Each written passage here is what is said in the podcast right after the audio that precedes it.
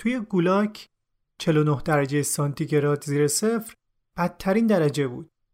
چون انسانیت رسمی مقررات بهداشتی فقط وقتی خودش رو نشون می‌داد که دم و سنج هم 50 درجه سانتیگراد زیر صفر رو نشون بده.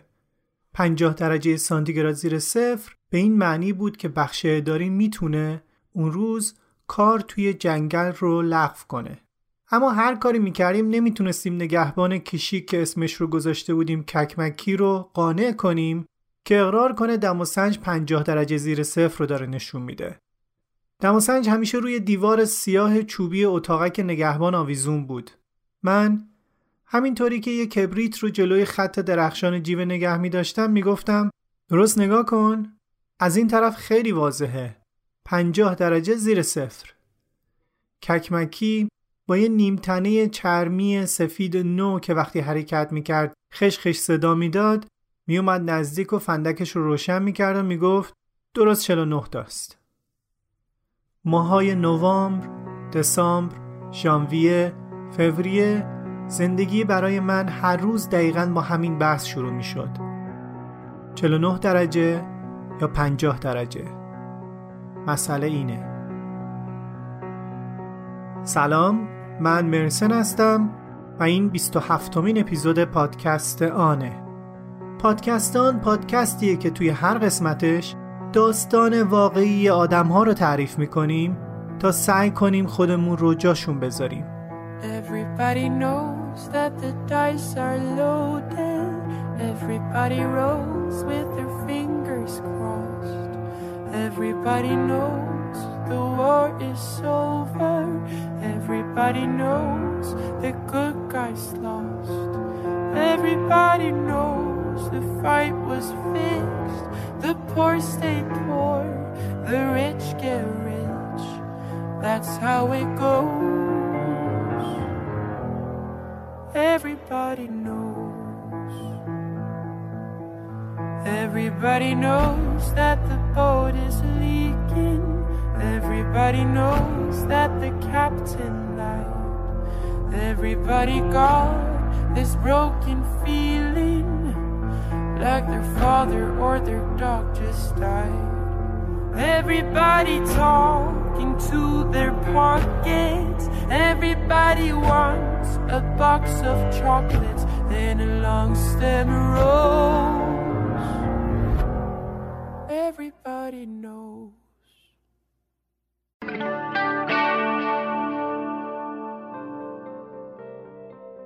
یکی از موضوعات جالب در مورد شهرها و کشورهایی که بهشون سفر می‌کنیم حس و داستانیه که توی ذهنمون جا می‌ذارن.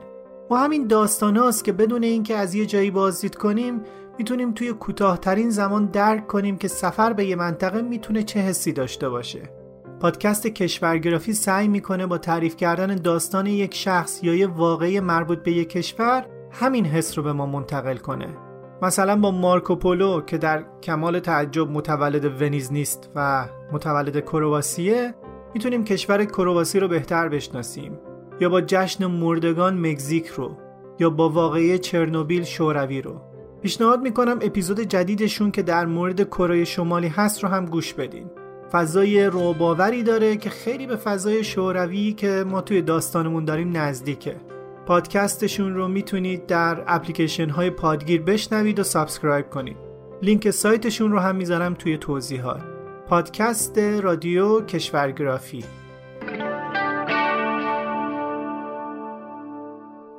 این قسمت دوم از داستان جلوی اینها گریه نکنه. و داستان رو تا اونجا شنیدیم که داشتن توی قطار به سمت اردوگاه کار اجباری می‌رفتن اما خبر نداشتن که دارن به اونجا میرن. این اپیزود به هیچ وجه هم برای بچه ها مناسب نیست. خب بریم سراغ داستان. من می‌تونستم جینیا باشم تو می‌تونستی جینیا باشی.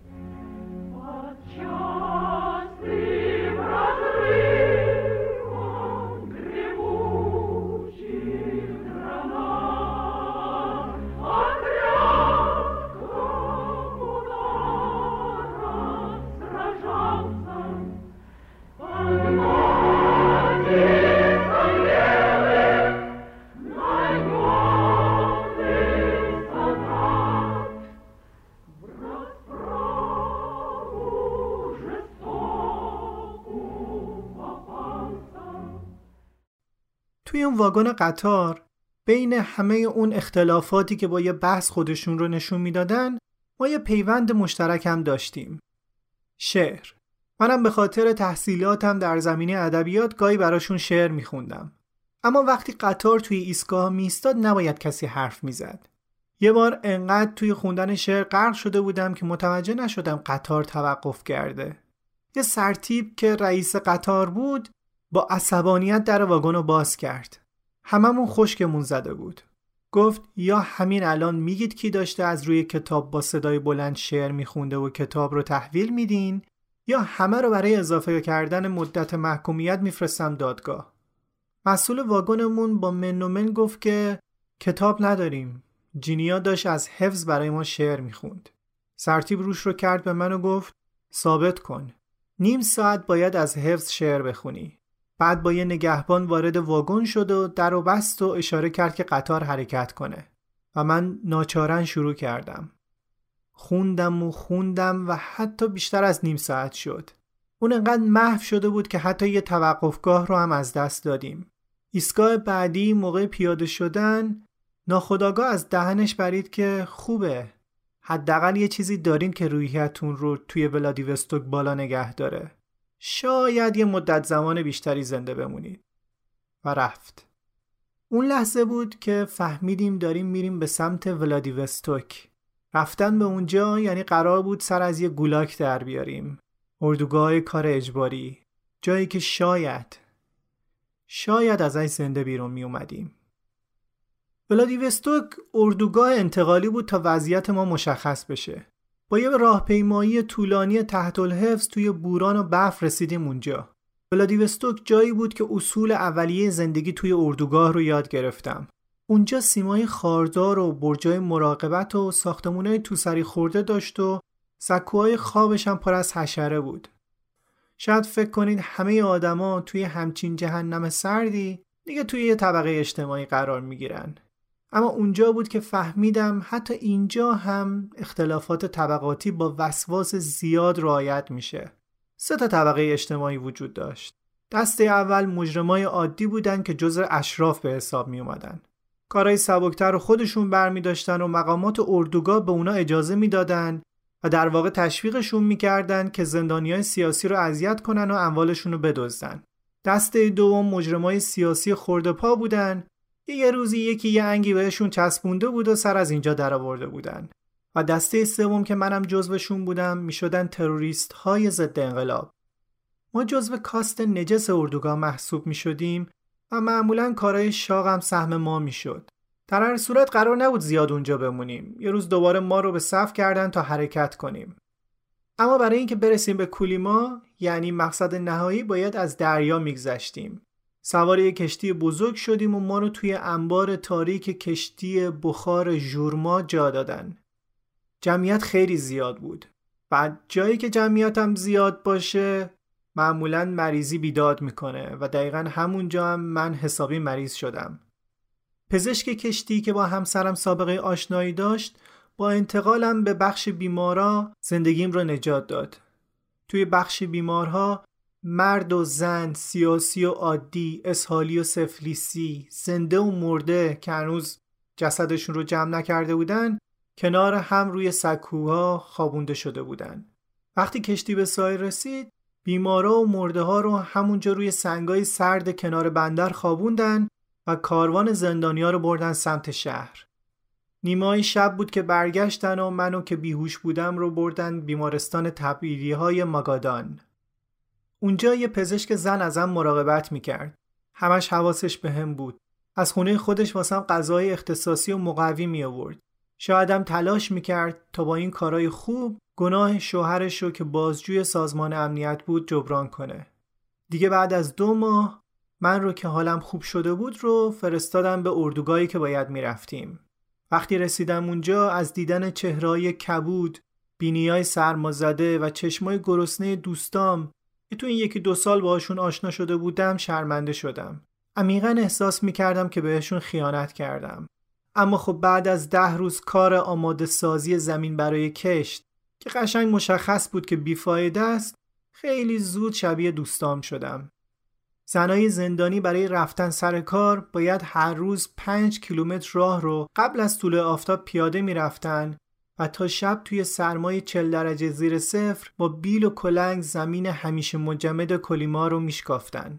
انگار که این وضعیت کافی نباشه من رو به بدترین جای ممکن یعنی مزرعه دولتی که توی اعماق تایگا بود فرستادن. اونجا کارم بریدن درخت بود. هر دوتا زن باید روزانه 8 متر مربع الوار میبریدن و سنباده می‌زدن. موضوع بد این بود که جیره نون که غذای روزانمون بود به مقدار الوار قطع شده بستگی داشت و برای من خیلی کم پیش می اومد که حتی بتونم 20 درصد حد نصاب رو آماده کنم. نرسیدن به حد نصاب رو هم خرابکاری تشخیص می‌دادن و مجازاتش بازداشت توی سلول یخزده بدون هیچ وسیله بهداشتی حتی بشکه پیشاب بود. زنا پای پیاده ساعت پنج صبح برای کار می‌رفتن به جنگل یخزده و اونقدر خسته و کوفته به محل کارشون می‌رسیدن که هیچ امیدی به رسیدن به حد نصاب باقی نمیموند. زندگی همینطور میگذشت که یه مدت بعد بهم خبر دادن همسر سابقم بعد از اینکه درخواست طلاق داده دستگیر شده و آدمای جدیدی که از کازان شهرمون می اومدن خبرهای ضد نقیزی می‌دادن که فرستادنش به یه اردوگاه کار اجباری دیگه و اونجا نتونسته زنده بمونه. این موضوع نه فقط به خاطر اون که به خاطر سرنوشت بچه ها نگران کننده بود. مدت زیادی گذشته بود و من هنوز خبری از بچه ها نداشتم. تا اینکه یه روز منو خواستن دفتر رئیس اردوگاه. رفتم دفترش. رئیس با اخ نشسته بود و یه تیکه کاغذ دستش بود. با بیهسی تمام گفت که توی نامه نوشته پسر کوچیکم واسیا به یه خانواده سپرده شده و پسر بزرگم آلیوشا بعد از اینکه به یه مرکز نگهداری اطفال زندانی های سیاسی توی لنینگراد فرستاده شده به خاطر محاصره شهر توی جنگ جهانی دوم توی یه قحطی جونش رو از دست داده. نامه رو از دست رئیس قاپیدم و دوباره خوندمش. حتی نمی‌تونستم گریه کنم. برگشتم خوابگاه و تا شب نمی‌تونستم حرف بزنم. دست کردم زیر تشک تختم و آخرین شکلات صورتی که روز آخر از دست آلیوشا گرفته بودم رو برداشتم از در خوابگاه اومدم بیرون. با دست یک گودال توی برفا کندم و شکلات رو گذاشتم توش و برفا رو ریختم روش. اونجا تازه شروع کردم به گریه کردن. عذاب وجدان داشتم که چرا توی آخرین باری که پیش هم دیگه بودیم سرش داد زده بودم. همونجا روی برفا کنار مقبره برفی که برای آلوشا ساخته بودم دراز کشیدم. می‌دونستم بدنم به خاطر فقر غذایی حاد و خستگی مفرد ضعیفه و هوا هم انقدر سرد بود که ممکنه زود یخ بزنم و بمیرم. خودم هم همینو می‌خواستم. همونجا بی حرکت چشمامو بستم.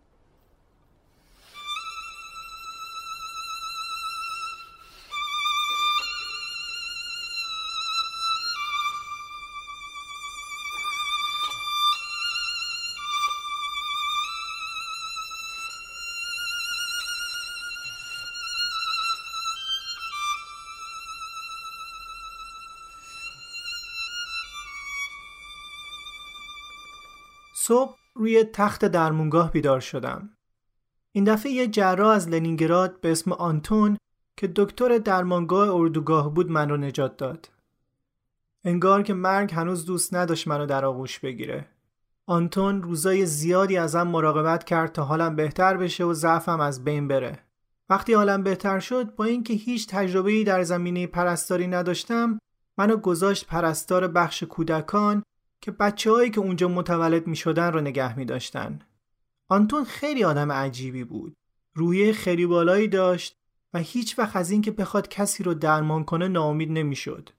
با اینکه اونجا هیچ وسیله خاصی نبود و داروهایی که نیاز داشت رو پیدا نمی کرد. برای هر بیمار یه جوک داشت که تعریف کنه و باعث بشه که حالشون بهتر بشه. اگر جای غیر از اونجا میدیدیش با خودت می‌گفتی حتما یه دکتر معروف و پولداره. ولی حالا داشت اونجا محکومیت ده سالش رو میگذروند. اما در کل معلوم نبود که کی از اونجا بیاد بیرون. مخصوصا اینکه یه موضوع مهم توی پروندهش داشت. اصلیتش آلمانی بود. چی بدتر از این وسط جنگ جهانی دوم؟ ولی به خاطر اینکه اونجا به دکترا نیاز مبرم داشتن به جای معدن طلا از اینجا سر در آورده بود. خلاصه یه مدتی هم توی بخش کودکان کار کردم و کم کم باش بیشتر آشنا شدم و انقدر پر از زندگی بود که کم کم بینمون علاقه ایجاد شد. مرگ هر روز قبل از اینکه پلک هامون رو باز کنیم سراغ ما می اومد. خودشو به ما نشون می‌داد و با تنه می‌گفت دیروز زنده موندی امروز رو می‌خوای چی کار کنی؟ مرگ ظاهر و باطن اردوگاه بود اما من از خودم میپرسیدم که عشق چطور؟ همچین جایی عشق هم می‌تونه وجود داشته باشه؟ این سوال رو وقتی از خودم کردم که پام به بخش کودکان به عنوان پرستار باز شد وقتی در طول روز به مادرهایی که لنگون لنگون و با بدنهای تکیده می اومدن تا به بچه هاشون شیر بدن نگاه می کردم همش از خودم میپرسیدم این بچه ها اصلا از کجا اومدن؟ چرا انقدر تعدادشون زیاده؟ اصلا تو این جهان سیمای خاردار برجای دیدبانی، راهپیمایی ها، بازرسی ها، ساعت های خاموشی، سیاه های انضباطی و گروه های کار ممکن بود کسی بتونه هنوز عشق یا حتی تمایلات جنسی ابتدایی رو تجربه کنه؟ یادم میاد که چقدر توی جوونی از تعریفی که هامسون برای عشق می‌داد به هیجان می اومدم. می گفت عشق چیست؟ نسیمی در میان نسترنها یا کوبش بوران بر دکل قایقها بر دریا؟ عشق نور طلایی است در خون. در مقابلش این کلام موجز و تلخ یکی از شخصیت‌های آثار اولیه ارنبورگ رو می‌دیدم که می‌گفت عشق یعنی همخوابگی دو نفر. چقدر این دوتا تعریف دور بودن از هم و من مشخصا اولی رو بیشتر دوست دارم. برای کلیمای دهی چهل حتی تعریف دوم هم خیلی آرمانی بود. همخوابگی. یعنی یه سقفی بالای سرشونه یه سقف مشترک و یه تختی چیزی که می‌تونن روش بخوابن و اینکه موقع همخوابگی به خودشون و به همدیگه تعلق دارن. وقتی به تعریفش فکر کنیم حتی اینم شرایط سختی داشت. چه برسه بخوای نسیم در میان نسترنها رو تجربه کنی. توی اردوگاه های کلیما عشق ملاقات های عجولانه و پرخطر زیر سرپناهی توی محل کار توی تایگاه یا پشت پرده چرک خوابگاه افراد آزاد بود. همیشه ترس از گرفتار شدن وجود داشت. ترس از بیابرویی در ملع عام و قرار گرفتن توی رسته اعمال شاقه انضباطی. یا بدتر اعزام به یه منطقه خطرناکتر. ممکن بود کار به جایی بکشه که یک قرار ملاقات حتی به قیمت زندگی آدم تموم بشه. اما توی این حیات بدوی و قریبمون انگار مقدر بود که با همه چیز از کمدی گرفته تا تراژدی روبرو بشیم. و حتی عشق همونطور که هامسون میگه اون نور طلایی در خون. فکر می‌کنم اونم گاهی بین ما ظاهر می‌شد. همون نسیم میان نسترنها.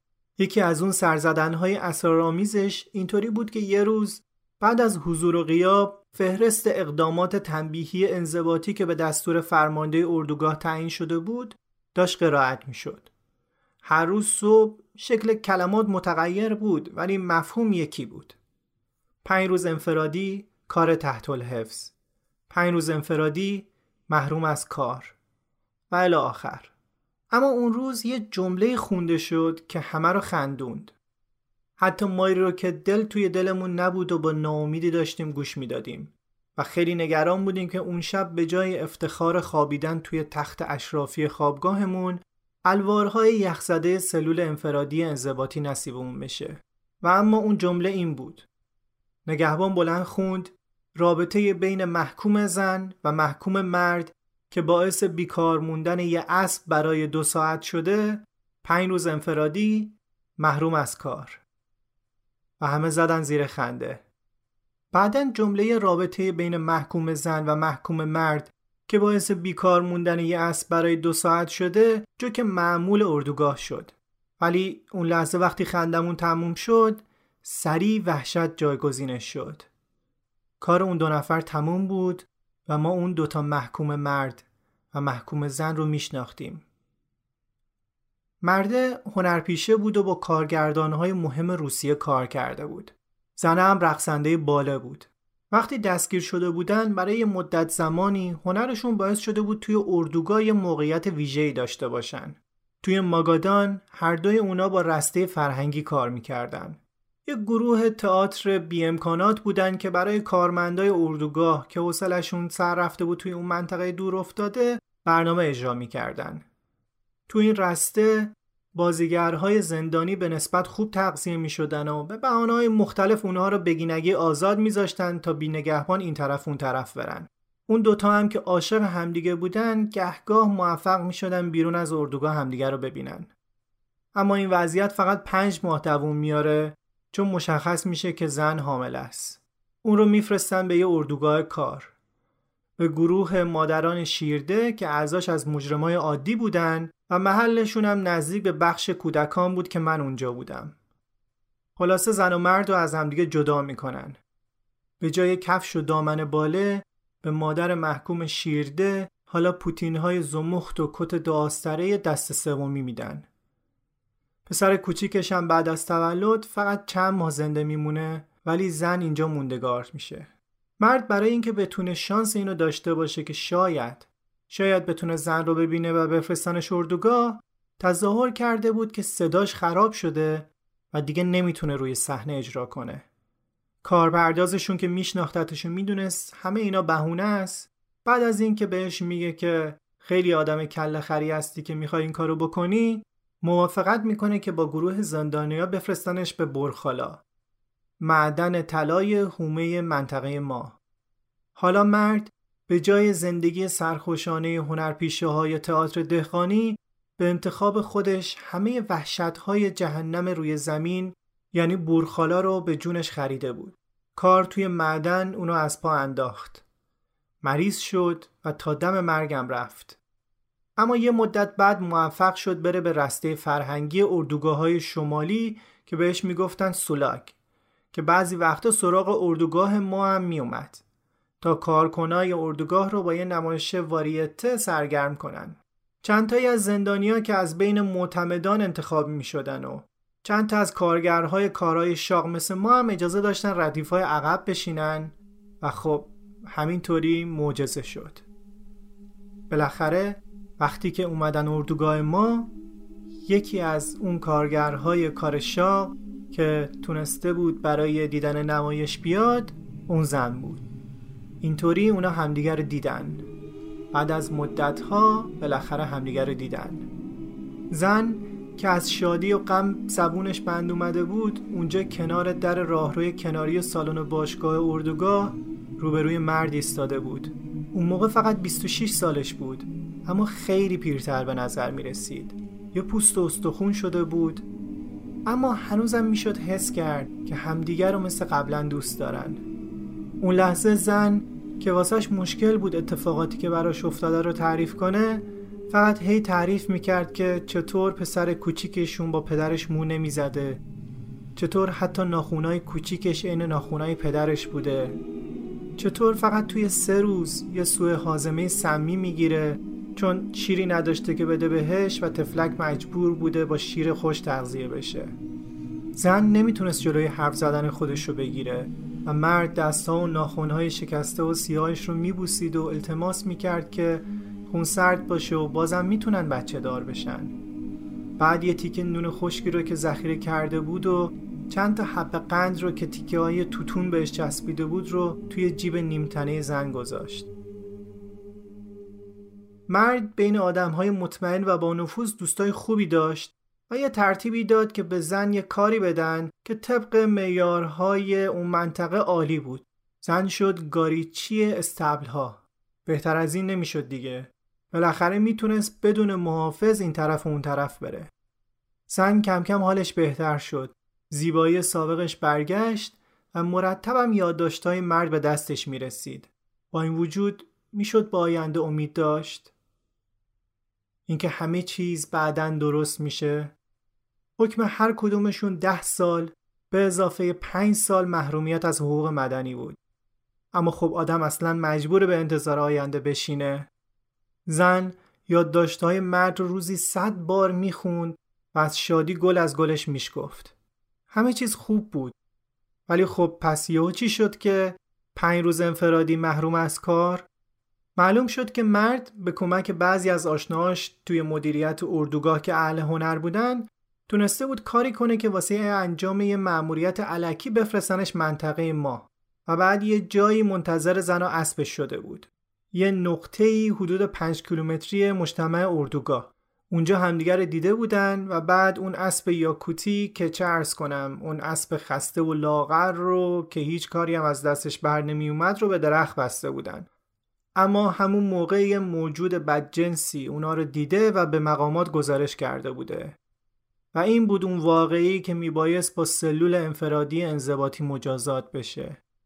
رابطه بین محکوم زن و محکوم مرد که باعث بیکار موندن یه اسب برای دو ساعت شده. حالا حضور غیاب تموم شده بود و وقت این رسید که نگهبان سر برسه و تنبیه شده ها رو به سیاه چالای انضباطی ببره. زن از فکر نم وحشتناک سلول جنده پارهاش رو محکم به دور خودش پیچیده بود و گفت باشه میرم. ولی به شرطی که اونو نبرن. چون از وقتی توی معدن طلا کار کرده زاتوریه مزمن گرفته. میمیره اونجا. یهو یه صدای آرومی اومد که دختر بالرینه کجاست؟ براش یه یادداشت آوردم. این صدای کاتیا بود که اجازه داشت بدون نگهبان تردد کنه. کاتیا کارش این بود که با گاو نرش آب بیاره و ببره. یه آدم خاص دوست داشتنی بود. اون تونسته بود یادداشت مد رو از بین نگهبانا رد کنه. یادداشت رو اوورد داد دست زن. زن با دقت نامه رو نگاه کرد و بعد از خوشحالی داد زد که خدا رو شکر اوضاع خوبه. انگار فردا پس فردا برای افسرهای اردوگاه کناری برنامه گذاشتن. خب پس نمیفرستنش سلول انضباطی. گفتن فقط توبیخش می‌کنن. بهش احتیاج دارن و منم خب که اشکالی نداره. من پنج روز رو می‌تونم دووم بیارم. بعد از سر جاش بلند شد و لباساشو دور خودش پیچید. بین همه کسایی که با ترس و لرز و آروم برای تنبیه می‌رفتن سمت سلولای انضباطی زن اولین کسی بود که به محل مجازات رسید. با اون قدم های زیبای خاص رقصنده های باله راهشو از بین همه باز می کرد تا پنج روز رو توی جهنم سپری کنه حالا شما بگین چطور میشه بهشون حسودی نکرد над окошком месяц, под окошком ветер, облетевший тополь, серебристый светил, дальний плач тальянки, голос одинокий и такой родимый, и такой далекий.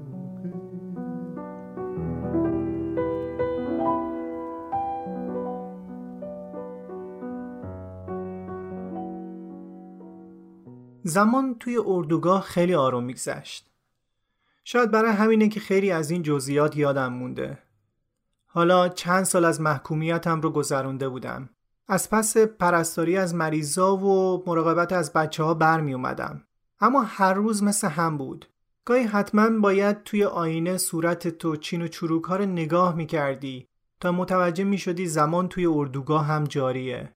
اینجا همون قد که احساسات انسانی سرکوب می شد همون قدرم می‌شد جلوه های عجیبی ازش دید. مثلا یه بار توی اردوگاه دیدم که چطور عذاب وجدان می‌تونه آدم رو زیر و رو کنه. عذاب وجدان حسیه که گاهی اوقات زندان، فقر غذایی و حتی شاید مرگ در رقابت باش کم بیاره. یه روز یه بیماری رو اوبردن بخش ما به اسم فیشتن هوتس. تقریبا سی سالش بود و خیلی خوشچهره بود. از مدارکش اینطور پیدا بود که محکومیتش یه بار تموم شده و بعد دوباره تمدید شده. توی پروندهش نوشته بود که اهل شهر تارتوی استونیه. ولی نکته عجیب این بود که به زحمت می‌تونست استونیایی صحبت کنه. حتی روسی هم بلد نبود. خیلی زود معلوم شد که یوزف فیشتنهولز فقط از طرف پدری اهل استونیه و توی بچگی هم پدرش رو از دست داده و از طرف مادری آلمانی بود و زبون مادریش هم آلمانی. وقتی آوردنش در مونگاه حالش خیلی وخیم بود. تبش اصلا پایین نمی اومد. شبا نفسش تنگ بود و هزیون می‌گفت و تند و تند روی تختش از این پهلو به اون پهلو می‌شد. یه شب پرستاری که همکارم بود اومد منو بیدار کرد که حال فیشتن خیلی بده. آنتون دکترمونم شبا می‌رفت خونه. من رفتم دیدن فیشتن. کاملا توی تختش تا شده بود. خیلی سخت نفس می‌کشید چشمای آبی روشنش داشت از حلقه می‌زد بیرون. عرق سرد روی صورتش بود. وقتی نگاهش به من افتاد یهو یه جملاتی رو به آلمانی گفت که توش کلمه لوفتنبولی هم بود. اولش نفهمیدم منظورش از لوفتنبولی چیه. اما وقتی فهمیدم پشتم لرزید. شنیده بودم این یه جور جنایت خاصه که بین پزشکای آلمانی رواج داره. یعنی آمپول هوا. اون ازم می‌خواست که بهش آمپول هوا تزریق کنم تا بمیره. بهش گفتم دیوونه ای؟ ما که فاشیست نیستیم. ما بیمارامون رو نمی‌کشیم. ما درمانشون می‌کنیم. بعد از خودم سوالی رو کردم که توی درمانگاه خیلی تا موقع کمکم کرده بود. اینکه اگر آنتون توی همچین وضعیت مشابهی بود چی کار می‌کرد؟ و خودم گفتم که دچار نفس تنگیه پس بهتر ازش خون بگیریم. جای کاسه رو درست کردم و یه سوزن بزرگ رو فرو کردم توی رگش. خون با قطره های درشت و آهسته مثل دونه های انگور سرخ چکید توی کاسه. قلبم داشت تند می‌زد. یه مدت که گذشت دیدم حالش بهتر شد. دیگه ناله نمی کرد و حتی خوابشم برد. بعد با دست لرزون بهش کافور تزریق کردم و بعدشم بهش چای شیرین پررنگ و داغ دادم. خلاصه تا صبح موفق شدم نجاتش بدم. از اون شب به بعد برای من خیلی عزیز شد. همونطور که همیشه حاصل تلاش هامون واسمون عزیزه. حتی وقتی که اسمش توی فهرست پایان دوران نقاهت اومد و درجه حرارت بدنش عادی شد من به عمد روی نمودار علائم حیاتیش می نوشتم 38 درجه. می‌خواستم بهش فرصت بدم بدنش قوی تر بشه و تا اونجا که ممکنه رفتنش به معدن طلا به تعویق بیفته. نصف جیره غذام رو هم بهش می‌دادم. اما یه شب کارمند ارشد درمانگاه بعد از اینکه شام رو از غذاخوری آورد یه خبرهایی هم از شیفتن داد. غذاخوری جایی بود که خبرات دهن به دهن میچرخیدن. اون کارمند ارشد گفت که می‌دونستی شیفتن یه افسر نازی بوده؟ باورت میشه؟ بعد از اینکه این جمله رو شنیدم حالم بد شد. حس می‌کردم جون یه جنایتکار رو نجات دادم. حتی شاید جون یکی از اعضای اسس رو. پرسیدم از کجا اینو فهمیدی؟ جواب داد که همه اینو میگن. از جوابش مشخص بود که منبع خبر اصلا قابل اطمینان نیست. همه می‌دونستن که چطور شایعه ها داخل اردوگاه یک کلاق چل کلاق میشن. اما بعد از اون به فیشتن حرفی نزدم. فقط به دقت مواظب رفتارش بودم. همه کاراش رو خیلی منظم و مرتب انجام می‌داد و همه کمک می‌کرد و حتی با چوب مجسمه درست می‌کرد و گاهی اوقات این مجسمه های چوبی رو به منم هدیه می‌داد. یه بار یه مجسمه بچه بالدار کوچیک برام آورد و بعد با یه روسی دست و پا شکسته گفت اینها برای شما چون شما فرشته هستید.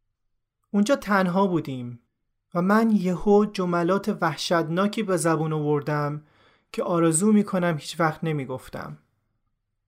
گفتم که من فرشتم من فقط یه آدم عادیم اما همین تو اگر سه سال پیش و توی یه شرایط متفاوت ملاقاتم می‌کردی منو زنده زنده میسوزوندی توی اتاق گاز مسمومم می‌کردی یا دارم می‌زدی گفت من؟ شما؟ و بعد چهرش توی هم رفت و پرسید اما چرا؟ گفتم چون توی افسر نازی هستی درست نمیگم؟ اینو که شنید رنگش مثل گشت سفید شد و روی زمین زانو زد. ادامه دادم که نترس. اگر اونا خودشون خبر نداشته باشن منم لود نمیدم. یهو طوری زد زیر گریه که انگار گلوله بهش خورده. و اون لحظه متوجه اشتباهم شدم. حس کردم که گریهش از روی ترس نیست. این عذاب وجدان بود که شکنجش می‌داد. عذاب دردناکی که انسان رو بیشتر از هر درد جسمی آزار میده. من تا امروزم مطمئن نیستم که آیا اون واقعا در خدمت نازیا بوده یا نه و دقیقا تا چه حد. اما معلوم بود که کاری کرده که اینطور داره درون خودش تقاس بس میده. جلوم زانو زد و به گریه کردن ادامه داد. دستامو گرفت توی دستش و سعی می‌کرد اونا رو ببوسه و یک ریز یه چیز رو دوباره و دوباره تکرار می‌کرد. می‌گفت خواست خودم نبود. خواست خودم نبود. و توی حرفاش انقدر غم عمیقی بود که برای یه ثانیه ناراحت شدم که چرا سعی کردم که نجاتش بدم. شاید حتی بهتر بود بمیره تا اینکه روحش چنین باری رو توی زندگیش به دوش بکشه. من نمی‌دونم قبلا چه جور آدمی بوده.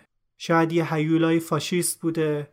شاید هم یه معمور جز اجرای حکمهای غیر انسانی در هر صورت به خاطر اون اندوه عمیقی که اون لحظه داشت حس می کردم که یه انسان روبروی منه.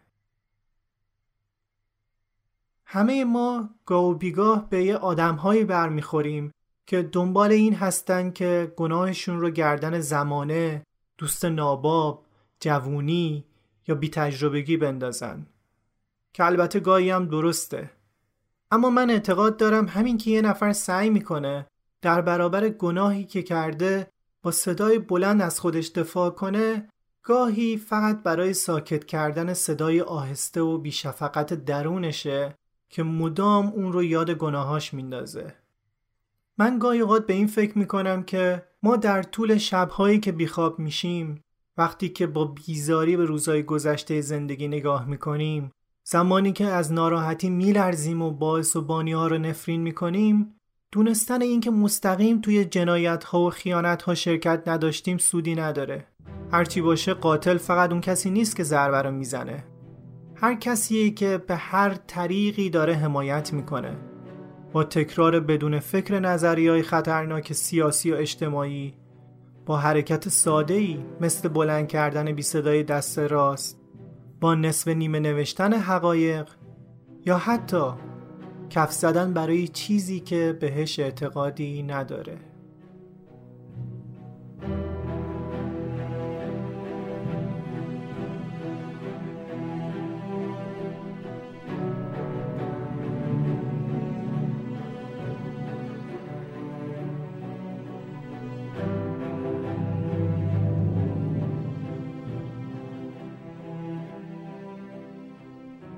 این بود اپیزود 27 م اگر این اپیزود رو در شب انتشارش میشنوین اپیزود بعدی به فاصله 5 روز منتشر میشه.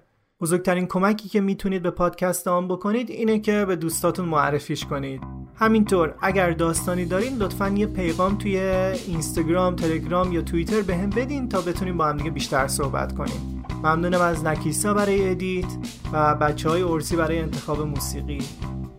براتون بهترین ها را آرزو می‌کنم و خدا نگهدار.